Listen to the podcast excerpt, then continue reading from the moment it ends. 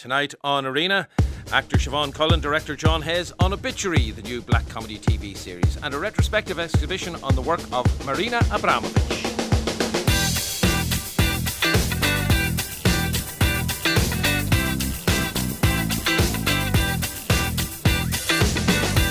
51551 is the text. You can tweet the programme at RTE Arena. A brand new series starts tomorrow night on RTE1. It's a comedy drama about a small town obituarist called Elvira Clancy, a rookie obituarist in a local newspaper.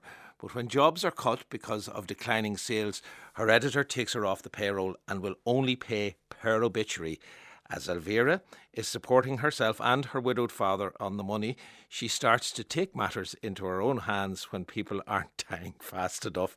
I'm joined on the line by Siobhan Cullen, who plays Elvira, and director John Hayes is, is with me in studio uh, here. And Siobhan, even as I read that out, I watched the first episode today. The premise here, it's just so delightful. If you're an obituarist, you need people to die if they're not dying, you have to help them along the way. It's a it's a wonderful premise. It is. It's uh, like I keep saying, it's the best elevator pitch for a show I've ever heard. Just in one line, you're like, "Oh, that is amazing! Of course, perfect concept." Uh, and Elvira herself, again, even the names, I don't know, um, uh, Ray who wrote it, uh, Ray Lawlor who wrote it, all of the names here are brilliant. Uh, Elvira Clancy, just that name itself conjures up all sorts of images for me. Did you? What did you? What was your reaction when you read the script uh, beyond the elevator pitch? I think my first impression was just I haven't. There's nothing I can really compare this to. Like tonally, it's just so unique. Um, there's there was nothing else really like it, so it kind of captured me immediately. Like it's a really fine balance between the the the darkness of the show, but also the comedy. Um, so yeah, it was really just, uh, I suppose, just it's it's it's total. It just stood out from every other script that I had that I'd been reading. Yeah, well, let's listen to a little bit of the script. This is uh, quite early on. This is in voiceover, uh, you, Siobhan, as Elvira, uh, reflecting on the situation in the town, the village of, well, it's a town. There needs to be a town. There need to be lots of inhabitants in it because there are lots of obituaries need to be written. Um, here she is reflecting on the state of play in Kilraven. Population 5,000 and falling. Kilraven is like a fun fair in winter. Its people convinced that if the sun only shone, if that factory reopened, if the foreigners left, their lives would be good again. On the surface, a bog standard backwater. But as my dad likes to say, under that veneer of nothingness, there's a ton of weird shit going on. That is uh, from the opening scene, one of the opening scenes of uh, Obituary, new comedy starting on RTE1 television tomorrow evening. Siobhan Cullen playing the part of uh, Elvira. I keep going to say Elvira Madigan for, because of the because of the old film and the, the Mozart piano concerto. Elvira Clancy playing the character of Elvira Clancy there, and uh, with me in studio here, John Hayes.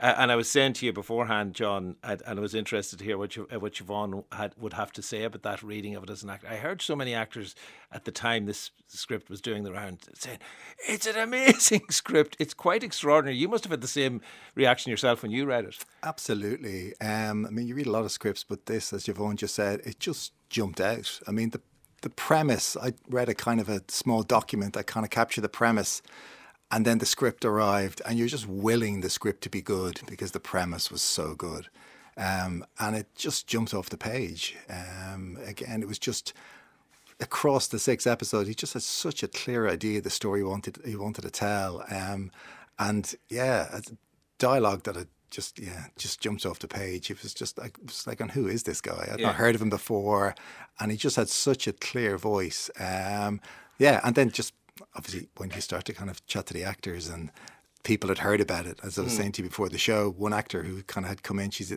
in episodes two and three, she'd heard this being pitched in Galway Film Fleadh, I think three years before, and she was like, "This has to be made." so when she heard it was being made, she was just yeah, I'll do anything just to be in it. You know what I mean? So it was just great. It was really, it was, a, it was a real pleasure. Mind you, uh, Siobhan, because of uh, Elvira's great need for people to write obituaries about, there'll be a lot of people cast in this show as it goes on, uh, and they might disappear quite quickly as well. Yeah, it's actually it was really amazing though because we had we had such a brilliant cast. Um, so at times it's nearly like a who's who of Irish actors. It was mm. so amazing to have such incredible actors come in, and then I mean, very satisfying in a way to kill them off in such delicious and unusual ways. oh, that sounds as if then you you share uh, Elvira's fascination with all things death and funereal. Well, I suppose it's it's rare for uh, an actress of my age to get to play a murderer. They're quite those parts are few and far between, and often they are the most interesting parts. So, um, yeah, I did I did take a bit of joy from that. hey, rare, rare you say to, to get to play a murderer, but also rare to get to play a murder to, to get to play a murderer who has to make us laugh as well. So you, you've a very fine line to tread between believability um, the awfulness yeah. of what she's doing. We need to be sympathetic to her, and you have to make us laugh. Quite a task, a set of tasks. Yeah, it is. Myself and, and John, I'm sure will tell you, uh, mm. we spoke a lot about this sort of five percent off reality of our world of Kilraven. That it's, um, you know, it's not, it's not surrealism, but there's just mm. five mm. percent off sort of naturalism and realism. So in that five percent, that's kind of where the sort of oddness and the sort of um, you know suspension of disbelief eh, happens, um, and that's where sometimes a lot of the comedy lies. But for the most part, yeah, she's she is just a, a you know a normal average girl living in this town on the west of Ireland. Yeah, and and the the choice of location is extraordinary here. I don't know if the, if the people of how the people of Ballyshannon will feel about it, except that it could become one of these great kind of holiday trails. Yeah. follow, follow Elvira Clancy and where she went to murder XYZ and ABC. It was interesting. I mean, one of the I mean the real fun parts early on was just trying to find the town of this fictional town of Kilraven. Mm. Um, and as Siobhan kind of said, we're really it, it needed to feel like a real place. You know what I mean? Um, and Ray, as you heard in that little clip, describes it like as a kind of a fun fair in a fun fair in winter. Um, so and it, like you kind of touched upon, it needed to be big enough yeah. that it would have a newspaper and that Elvira ultimately could start bumping people off and it wouldn't turn too many heads. You know, not to begin with anyway. Mm. Um, so we kind of went up and down the coast and and Ballyshannon is just this. It's a beautiful place. Um, but is kind of untouched. Like it has yeah. shops and and like department stores that yeah are kind of just unique to this place. Like they're not a part of a chain. Yeah. Um, which in which is as we all know is kind of becoming rarer and rarer. And then Bundoran, which is right beside Ballyshannon, kind of has that well, it, in the height of summer it's full on, but in the mm. winter time it's got that faded funfair yeah. feel. So the composite of those two places became our town of Kilraven, And the people were great. they were like lots of them ended up in the show.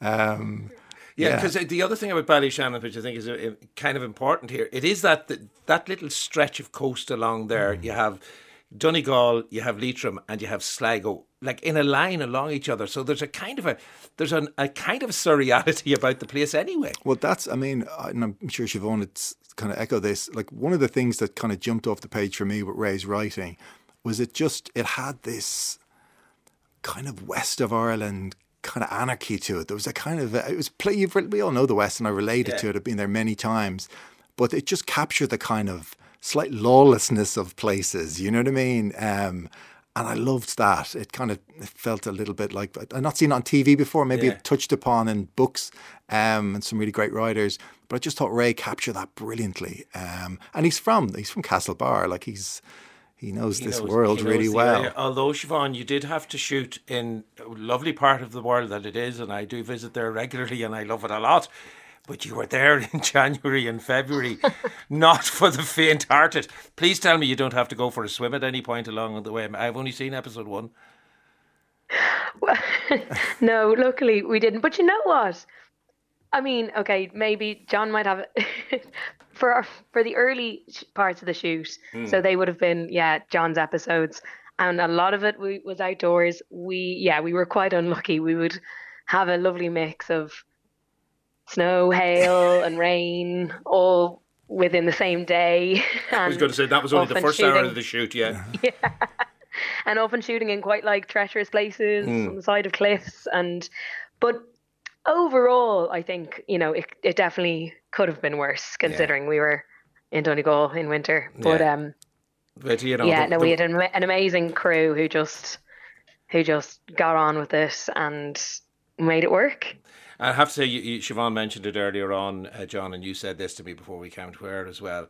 Like some of the actors that are there Michael Smiley, Laura Ruddy, David Ganley, Barry McGovern, Danielle Galligan, Mar- Marion O'Dwyer. I mean, as you said, the, the cream of Irish acting, and that's only a few of them. There are, there are mm. lots of others in there as well. Charlie Bonner, I think, appears at one point as well. Be careful up that ladder, Charlie, is all yeah, I'm saying about that. again, it was like the, like I keep going back to it, just the quality of Ray's writing. Um, it really was. Um, as I said, people were just they just wanted to be a part of it, and like Siobhan mm. said, it was a really lovely group. Um, we had a lot to do in not not a huge amount of time, but it was just a really lovely group of people. Um, yeah, it was great fun. Let's listen to another clip, which uh, this gives us a sense of the dynamic within the, the newspaper office. David Ganley plays the uh, plays the editor in the in the newspaper. Uh, Hughie Burns, isn't that? That's it, yeah. Hughie yeah. Burns is his name, and here he is, kind of explaining how how obituaries work and why he has very little money to, to pass on to poor Elvira. When you're done, file it. And then what?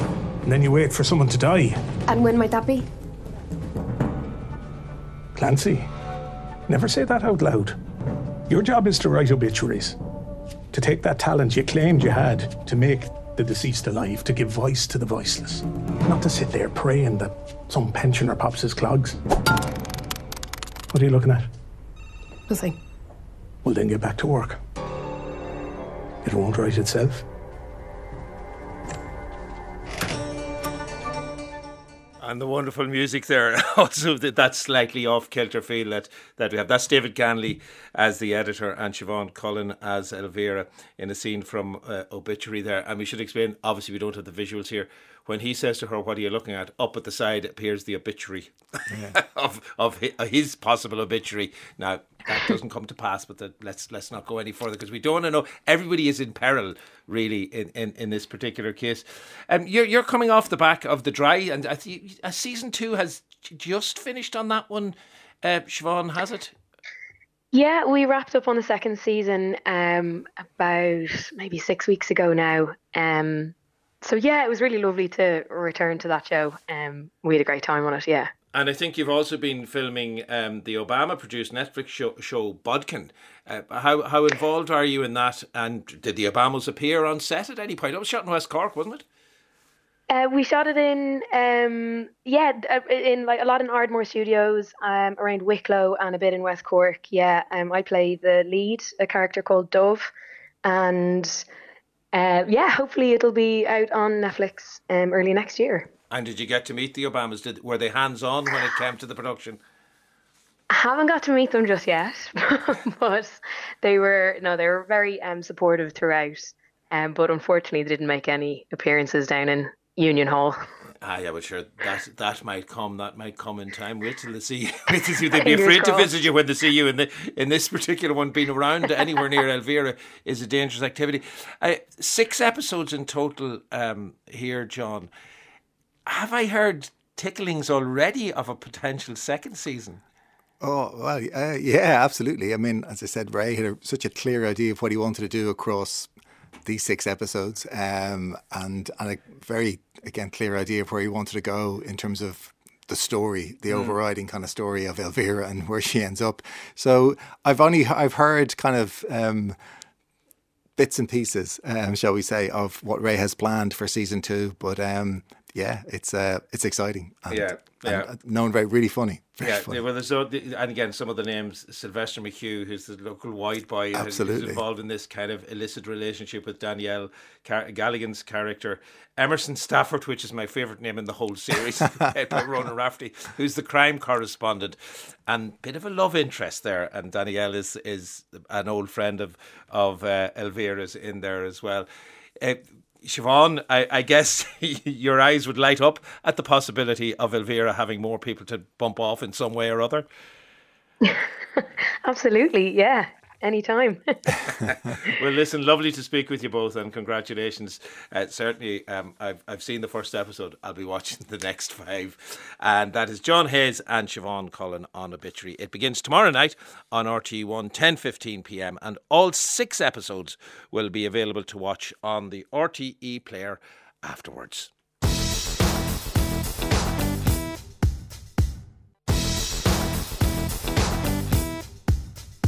A sonic alchemist is how Music Radar magazine describes electronic composer Hannah Peel. Originally from Craigavon in Northern Ireland, Hannah studied at the Liverpool Institute for Performing Arts, where she grabbed the ears of, amongst others, the Institute's founder, Paul McCartney.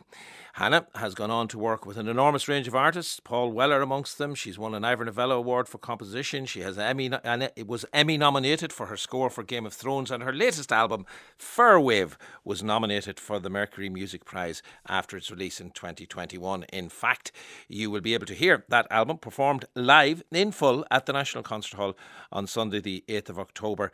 And I'm delighted to be joined by Hannah Peel from her home in Bangor, County Down, to talk a little bit more about it. And the person we need to talk about in many ways to even start talking about the album is one Delia Derbyshire, who most people will know, I suppose, because of her association with uh, the Doctor Who um, theme. But her, her part in the BBC Radiophonic Workshop in the 1960s, y- you just can't understate how important a, a figure she was at that time, Hannah. Oh, no, not at all. yeah, I mean, that Doctor Who theme has kind of crept into everybody's imagination, young and old, hasn't it? And yeah. it stayed with everyone. And yeah, she was known mostly now because she wasn't given the credit when she first composed the piece. So yeah a lot of people may not have heard of her name, but they certainly know her work for sure. Yeah, but the the, the composer, the composer, he was actually quite keen that she should be. To be fair to him, is wrong. I can't think of his name now just offhand, but he wanted her to be credited. But the BBC, I think, were saying, "Oh no, no, no, she she didn't compose it. She just put it together." no. Which what is it? You know, composition yeah. and putting together are the same thing. Yeah, I guess. Yeah, and back, I think because she worked under that the radiophonic workshop umbrella, they just didn't allow people. You know, it was kind of like an, an anomaly back then. Anyway, it was like a lab. I mean, you were only certain um, allowed to work certain amount of hours because they thought it could be dangerous being around electronic music so much, and, which sounds so crazy now, but you know, it was very different back in the day. So I think she spent a lot of hours out of hours making music in there, staying late at night uh, without I suppose being under contract in some senses. Yeah, she was just she was experimenting, and you know we, we think electronic now, and we think of all the stuff that you can do with computers and synthesizers and all of the rest of it. This was kind of electronic music from first principles that they that uh, uh, Dar- uh, Derbyshire and her colleagues were involved in. Yes, absolutely. I mean, you're talking, they sampled, and actually, one of the things that Delia is well known for is sampling her light, like one of those angle poised lights um, that you find in, in art spaces and offices now. But she sampled that, it recorded it to tape, made beats out of it. And some of her early stuff, you could say, sounds like early dance music. It's incredible, actually. But yeah, very, very basic, and and well, basic in terms of uh, the amount that's produced, mm. but not basic in the t- in terms of technology. But yes, laboring hours over tape and cutting the tape and splicing it and using that to create sounds that we and I do in particular very easily now with samplers and machines and and our computers. Mm. So tell me a little bit about how uh, Delia Derbyshire's work and others. There are others involved here as well. How their those the work of those pioneers ha, made its way into your album Fir Wave. Yeah, so um, there's a library company uh, and a library music company that is somebody that commissions composers, and usually you get like some really big names that maybe do it under a different name that music gets used by production companies for TV, radio. You know, you might find it in the back of a nature program or something like mm. that. But um, in the 70s, there was an album that Delia and two of her other colleagues from the Radiophonic Workshop did under different pseudonyms. uh, called Electrosonic, which was music written for like science laboratories and uh, you can almost imagine kind of Soviet labs and nuclear experimentations happening. And uh, this library, KPM, had said to me, Look, you can do whatever you want with this record, make it into anything you want, but we want you to make a new electronic record. So I made this album and never thought anything of it about putting it out. Um, just made it through lockdown. Thought, well, we'll just put it out. Actually, it's kind of all right, and and it did really, really well. But mm. so what I kind of did was instead of I guess, remixing a record, I sampled the sounds that are from that original album and made them into new instruments. And part of the live show is me playing those original sounds through like my my mm. instruments, like MIDI keyboards and stuff on stage. Tell me a little bit about the track Emergence in Nature. I want to listen to a bit of this. Certainly a dancey, upbeat and dancey feel to this. Yeah, yeah, it's great. It's a great one to to play live. That I really enjoy it. and and wh- but, what kind of samples made their way, or how, how did this piece come about? Yeah, so um, in that you'll in when you're playing it, you'll hear loads of kind of like little. Um, I guess they sound like bubbles, and there's just all the kind of odd sounds. They're they're all lifted from that elect- original electronic record, and part of Fir Wave, I guess, was me sort of I guess, you know, that record was made at a time when science and things were developing at such a rate and it was quite prominent in people's minds. Whereas when I was making Fir Wave, it was all, it's, and still is, to do with the ecosystem, being more connected to nature. And so a lot of the tracks made their way into kind of patterns, and especially mm. living in County Down and on the Belfast Lough you know, seeing the sea come in and out every single day, the planes, the ferries and being part of that kind of ecosystem um, really influenced the record. And i wanted something that was really fun and upbeat. And that's you know how emergence kind of came about really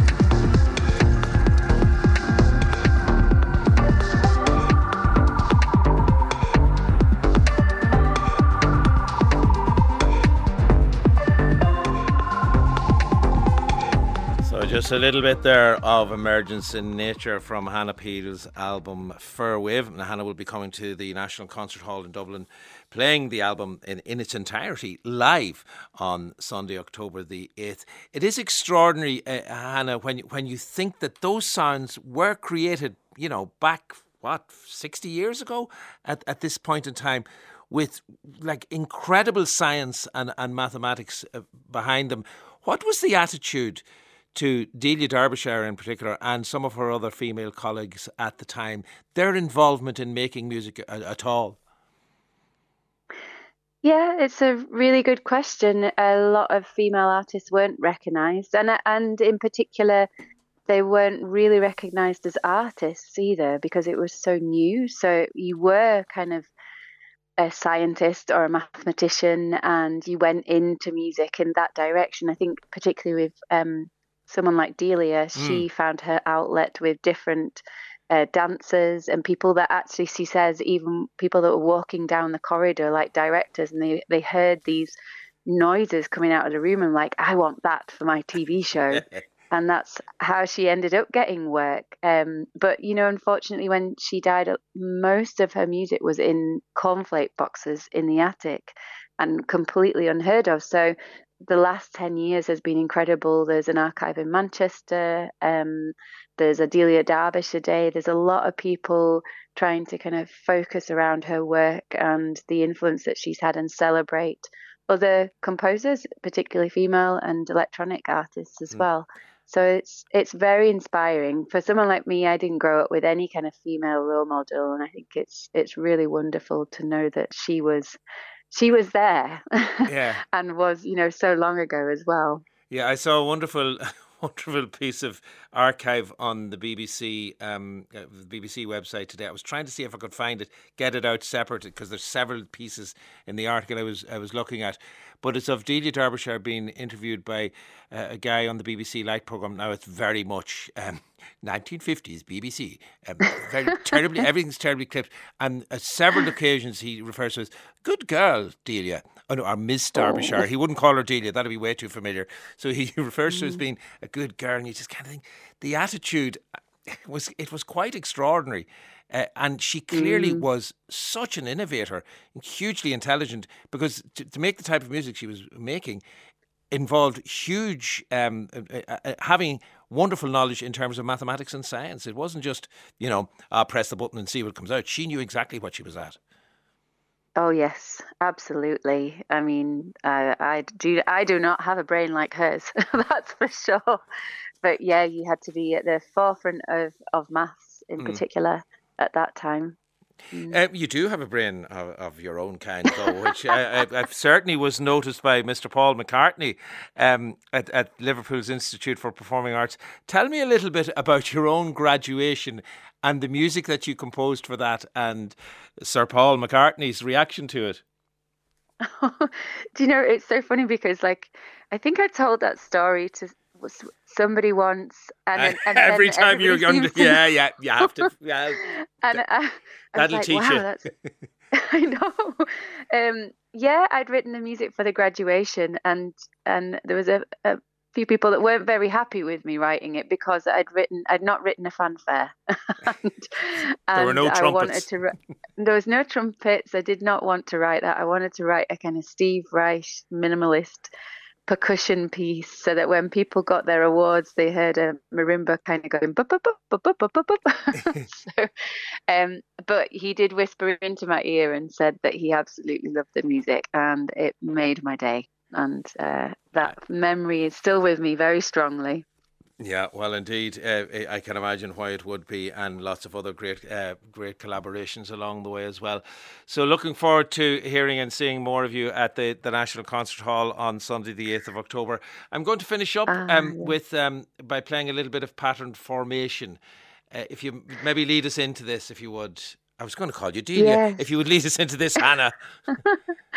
I don't mind. That would be amazing. Um, yeah, look, I'm really I cannot wait to play Dublin. It's my first headline show, and yeah, I'm really looking forward to it. But I have to say, it is on Sunday the first. Sunday the first so of October. My my, yeah, my apologies. Sunday the first. If anybody turns up with the eighth, I will It'll not be, a bit be late. there. But um, but yeah, pattern formation is just uh, based around a, a synthesizer piece that plays in seven eight, and it just moves in seven, which is not what you would expect mm. from um, I guess. But it wasn't written with any intention like that. It just fell that way and flowed, and the synths just came from it. So I hope you enjoy. It. Actually, I did sample some of my own records from it, so there is a brass band on there that drops in a few times. So there you go. There is. You, it's not that you're anti. You're you're not anti brass. You. You oh, like no, you like love. it? Yeah. I'm a trombonist. oh, there you go. Listen, Hannah, lovely to have spoken to you with you this evening. Thank you so much. Thank you. Cheers. That's Hannah Peel, and Hannah will perform her Mercury nominated album Fir Wave live at the National Concert Hall on Sunday, October the 1st. Yes, October the 1st. Expunge any other date from your uh, mind. The concert takes place at 8 pm. Full details on nch.ie. Let's have a listen to a bit of patterned formation.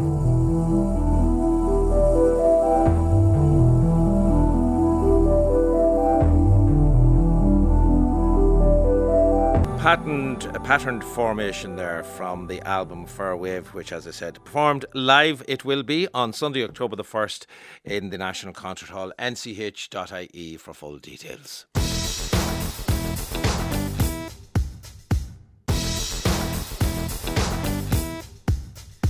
Andrew Scott is a familiar face these days on our TV screens, whether it's as the hot priest, as he was called in Fleabag, or the dastardly Moriarty in Sherlock. He's proven his range too on the London stage, from Shakespearean tragedy to the bittersweet comedy of Noel Coward. Now he takes on Chekhov's Uncle Vanya in a new adaptation with a new title. It's simply called Vanya, that seems sees him play every role in the production. Here he's reunited with playwright Simon Stephens and director Sam Yates. It opened last week in London's West End. Emer McBride went to see it for us, and she joins me now on the, the line.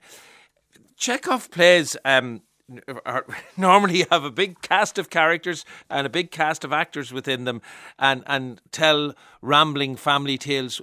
Before we get into what's been done with it, just remind us of this story at the heart of the original Chekhov play, if you would, Emer.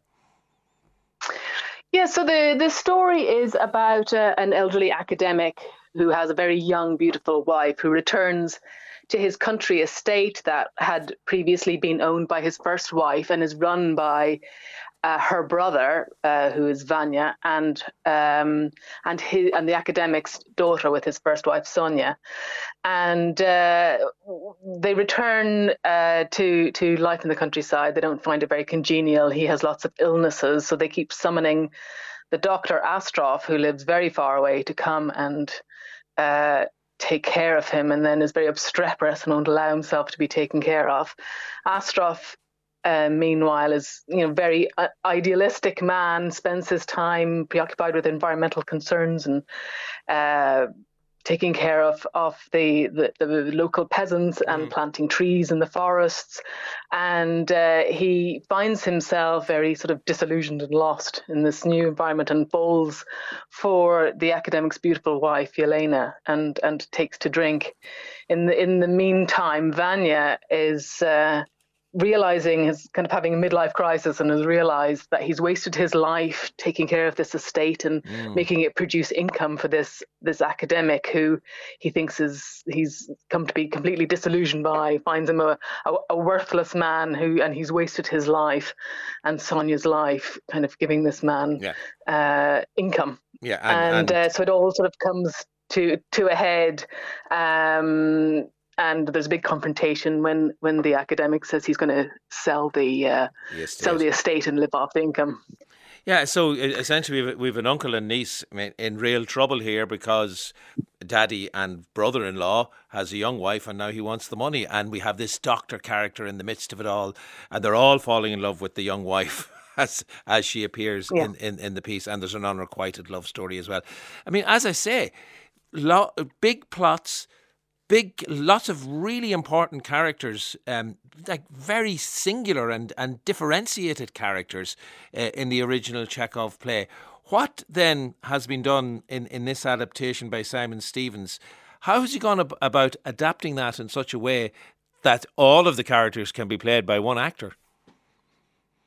Well, I have to say, I was I was pretty skeptical when I heard the when I read the pitch. I thought, my God! I mean, all plays as well. All the characters are so singular in particular, yeah. um, and and yet somehow he has managed to do his adaptation. I thought that it would be uh, kind of radically altered, but actually it stays very, very close. I mean, it's it's modernized and it's set in Ireland, um, but other than that, it, it kind of follows the, the track mm. of the original play pretty closely. He's cut it down, some of it, um, but actually, um, it's it's very faithful, alarmingly faithful. Uh, when you see uh, Andrew Scott tackling them all one by one, um, it's quite a feat.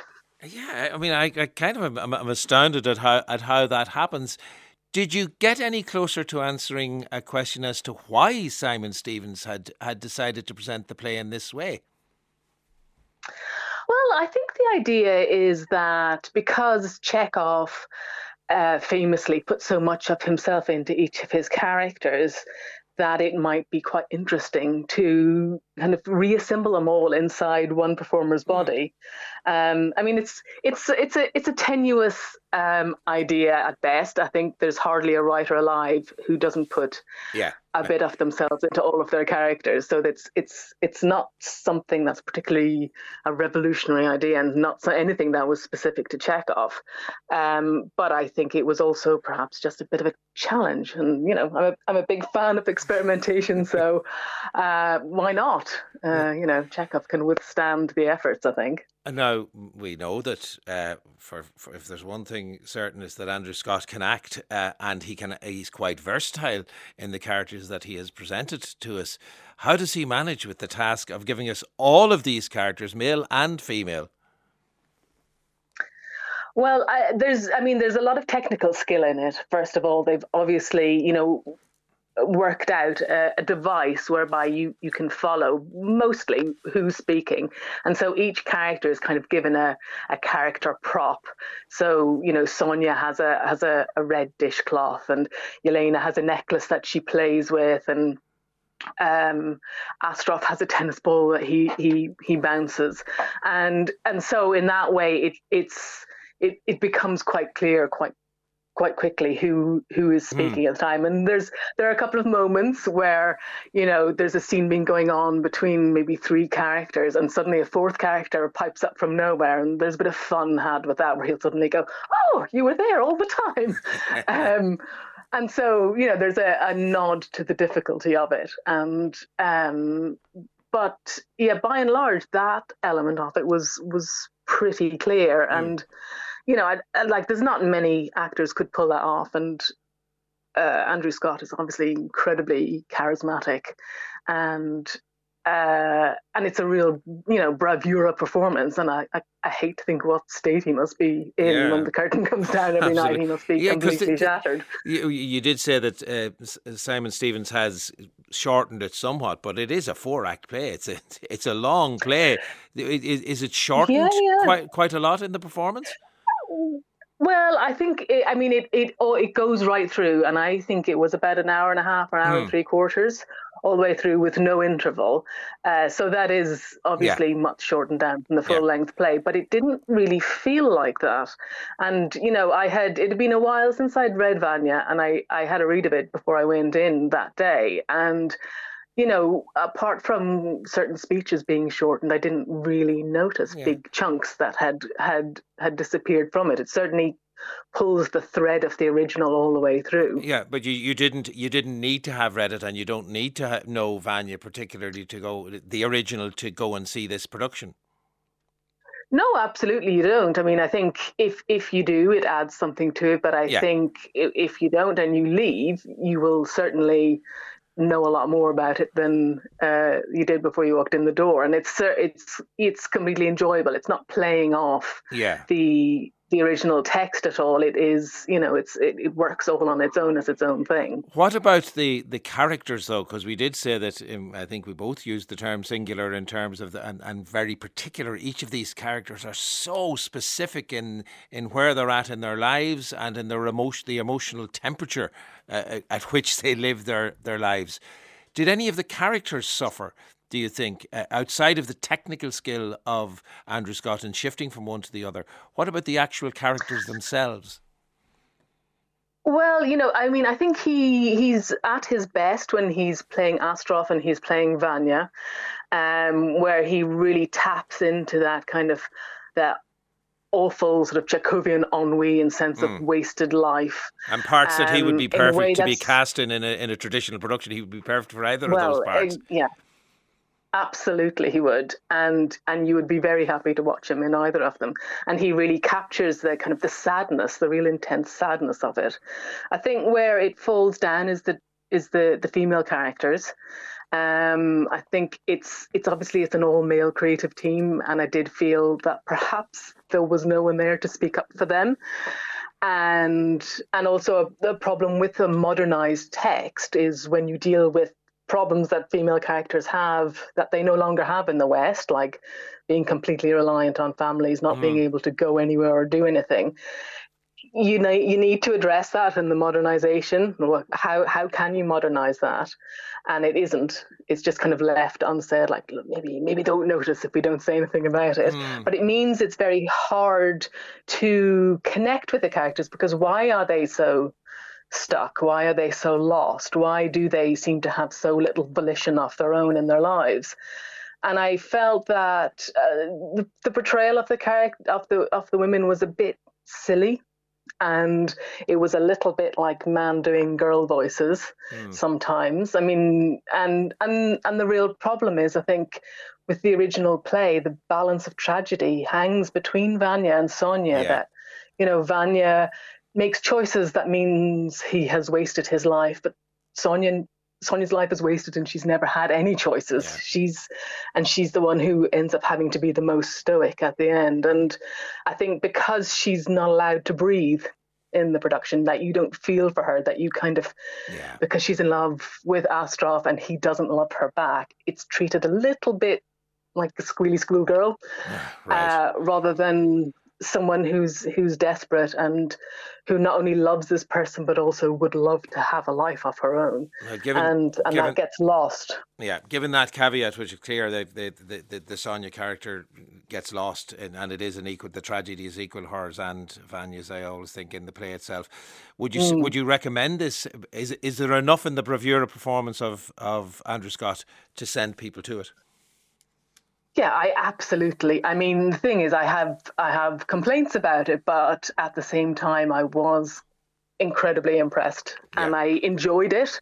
And he is absolutely mesmerizing and it's it's you know and also he pulls an awful lot of humor out of the text which you don't often yeah. get in chekhov and and that's really beautifully done and it really helps to carry the audience along because you know looking at one person on their own on stage for that amount of time is hard you know it's hard to keep people's concentration and he really he does, does. there's right. not a moment where you're bored all right, and I suppose uh, Chekhov said he wrote comedies, so he's he's certainly tapped into that. As uh, has well, he's uh, taking him at his word. yeah, exactly. Emer, thanks very much for that. That's Emer McBride.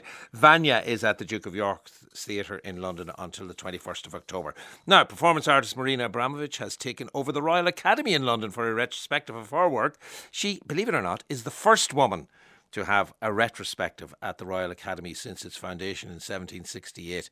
Some of her key performance works are recreated at the gallery by a group of performance artists who trained at the Marina Abramovic Institute. Always provocative, the visitors are invited to enter through a narrow doorway where a naked man and woman face each other, forcing the visitor to squeeze between them, choosing which way to face.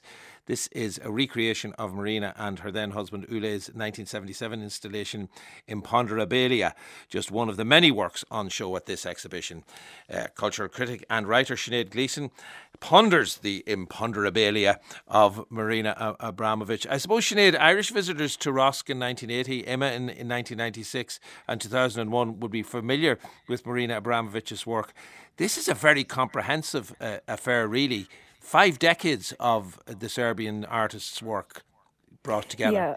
Absolutely, and it, and it's it's it's a really huge and substantial um, exhibition. It's the first time in the main galleries. I mean, they've had Phyllida Barlow and Tracey Emin in those works, but as for the main galleries, first woman in 255 years, which is a very sobering fact. Mm. Um, the exhibition was meant to happen about three years ago, and then obviously COVID happened. And um, interestingly, Mar- Marina had a massive health scare earlier this year, and she said that she refl- it, it helped her reflect. She was thinking a lot on you know mortality and the body, which are her, her key tools and themes. Um, so that kind of affected the exhibition as well. And she said that um, that she's actually glad that it's happening now and not three years ago because it kind of made her see more clearly how she wanted, mm. you know, what her legacy would be, what she wanted people to who walk into the Royal Academy to look at and see as representative of her work. So there's a there's a lot of, of pieces, a lot of work here to see. Yeah, and uh, how is it arranged? Is it arranged thematically? Is it arranged arranged chronologically? Yeah, thematically, which I th- think really worked really well because then you know a lot of Marina's very famous work is from the seventies and eighties. So you know if you did it chronologically, it would be very front loaded. Mm. But you but you you kind of you walk in and you see what is arguably one of her most famous pieces. I think the piece, thanks to the internet, that a lot of people know, which is the artist is present, where she sat for seven hundred uh, and she's seven hundred sixteen hours over three months in MoMA in New York, where she would sit in a chair, an audience member could sit forward across from her. There would be no speaking or touching, but you could have this kind of moment. And, you know, Patti Smith, Lou Reed, Bjork, all these people came to see her. But it was incredibly backbreaking and incredibly intense. And that's, if Marina, people don't know who Marina Abramovic is, this is what she does. Mm. She is a performance artist. She uses her body, she uses her physicality, her corporeality. This is what she does. So it's, it's not, it's definitely not the kind of thing that anybody could do, but, but she can do it. Yeah, but you, you, you touch uh, my big question around this whole retrospective aspect of this oh. exhibition. The artist is present. Um, was yeah. it 700 hours you said that the origin was the original piece of performance of the artist is present. She can't be present in all of these pieces uh, because you know, it was she who made the pieces and who performed the pieces to start out with. It was she and Ulay who were uh, the two naked figures in Imponderabilia. It was she who was the artist, and the artist is present. Do you feel in any way cheated that it's that it's not her that is present for all of them? I, I don't because I think I mean it, there's been a history in performance art of other performers uh, performing their having people perform their work. Marina did it herself with five easy pieces where she performed the work of five famous performance artists. Mm. It also it, it, it's a real contradiction in a way, Sean, because you're talking about work that you know you see it once in a room and there's there's an impermanence to it and it's meant to be something that is very ephemeral and yet through the act of re-performance it becomes much more permanent. You can it can be done forevermore. Mm. Also, I think Marina there was possibly plans for her to be more involved in the show, but she had um, basically a heart attack and had a clotting issue, and I think she's really minding her her her health and looking after herself. But for me, it didn't affect that. And I mean, I walking it's, it's um, Imponderabilia is such a famous piece as you mentioned. So you're walking through the door, you're trying to clutch your coat and your bag as I was. So you're not you know touching anything or hurting anybody mm. as you go through, and it's incredibly intense. I mean, the, all those pieces, um, although they were her and Ulay's story, they're, they're their pieces about, I, I think they actually resonate even more now because it's about bodies and consent and intimacy and the versions of ourselves that we show to each other, what we're comfortable revealing about ourselves. Um, and I, I felt that those themes still felt even more resonant yeah. than they did in the 1970s, you know? And in another work um, from 19, from the 70s, uh, Rhythm Zero or Rhythm Zero from 1974, this was yeah. a, a very provocative work at the time and, in fact, downright violent, uh, some people said, and were very uncomfortable with the invitation in some ways to violence that the work presented. Explain what's what was involved there and how is that shown here? Again, a durational piece of six hours and originally performed in a gallery in Naples. So Marina arranged 72 objects on a table, and you can see this table in, in the gallery in the Royal Academy. Um, everything from olive oil and honey and flowers to lovely things to, to chains and knives and a loaded gun. So when she performed it in 74, she said to the audience who came in, I absolve you of anything you want to do do whatever you want to me with any of these objects. So people, you know, somebody would kiss her, somebody would would give her a flower, but then this kind of feral, so the social contract broke down, and mm. this kind of feralness came out. So somebody did cut her neck and suck her blood. Somebody made her hold a loaded gun to her head, um, and then at the end, you know, she just walked out. If there, somebody cut her clothes off, like there's very famous images of it. So very powerful, very provocative. Again, to be making work like that, like people like Carolee Schneemann would have been doing this as well. Very difficult to make work like that at yeah. a time in the 1970s. Very difficult to do that kind of work in Ireland as well. But as you mentioned, the, the, the famous piece with Ulay with the bow and arrow was performed at ROSC in Dublin in, in, in 80. So pr- provocative always, groundbreaking always, and, and making work that would have been n- not for everybody for sure. And, the work that I know was shown in video form when when the IMMA in the IMMA exhibitions is Rhythm Ten from 1973. And do we get that in video form here, or, or are there works that are simply represented either in video or pictorial form? Yes, Rhythm 10 is the one where it's kind of like a, a, loop of her stabbing herself, the kind of game, the knife game, where you run the knife between your fingers. And she, what she does is she does it over and over to try and remember the pattern of what the sounds were like. I mean, it's it's very, a lot of the work is very, she, there's, there's things where she would perform and she would lose consciousness. She would dance until she dropped of exhaustion. Um, you know, her and Ulay breathing into each other's mouths to kind of get that unconsciousness. There's a there's very much a kind of pushing yourself right up to the edge of, of seeing how far you can you can push the body to its extremes. Um, and that that work is there. So there's a lot of um, I mean, there's also a lot of later work people will see that's like stones and sculptures, but I think it's it's very much this early um, photography work. And again, I think the idea that some some of it that it's been recorded is really important because again, performance art sometimes people want it to be just seen once or performed once.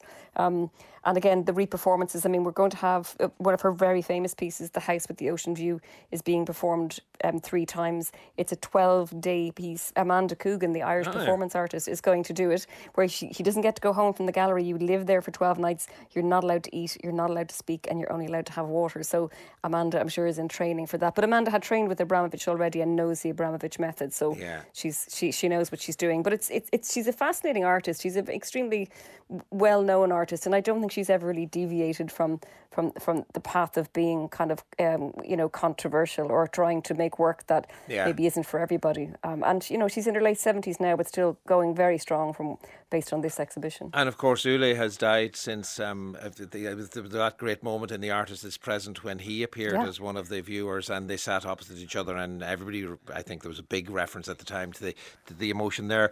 But they, their breakup, they they know how to do breakups. It has to be said. One of them started at one end of the Great Wall of China, the other one at the other. They walked. They met briefly somewhere along the way, and then went their separate ways.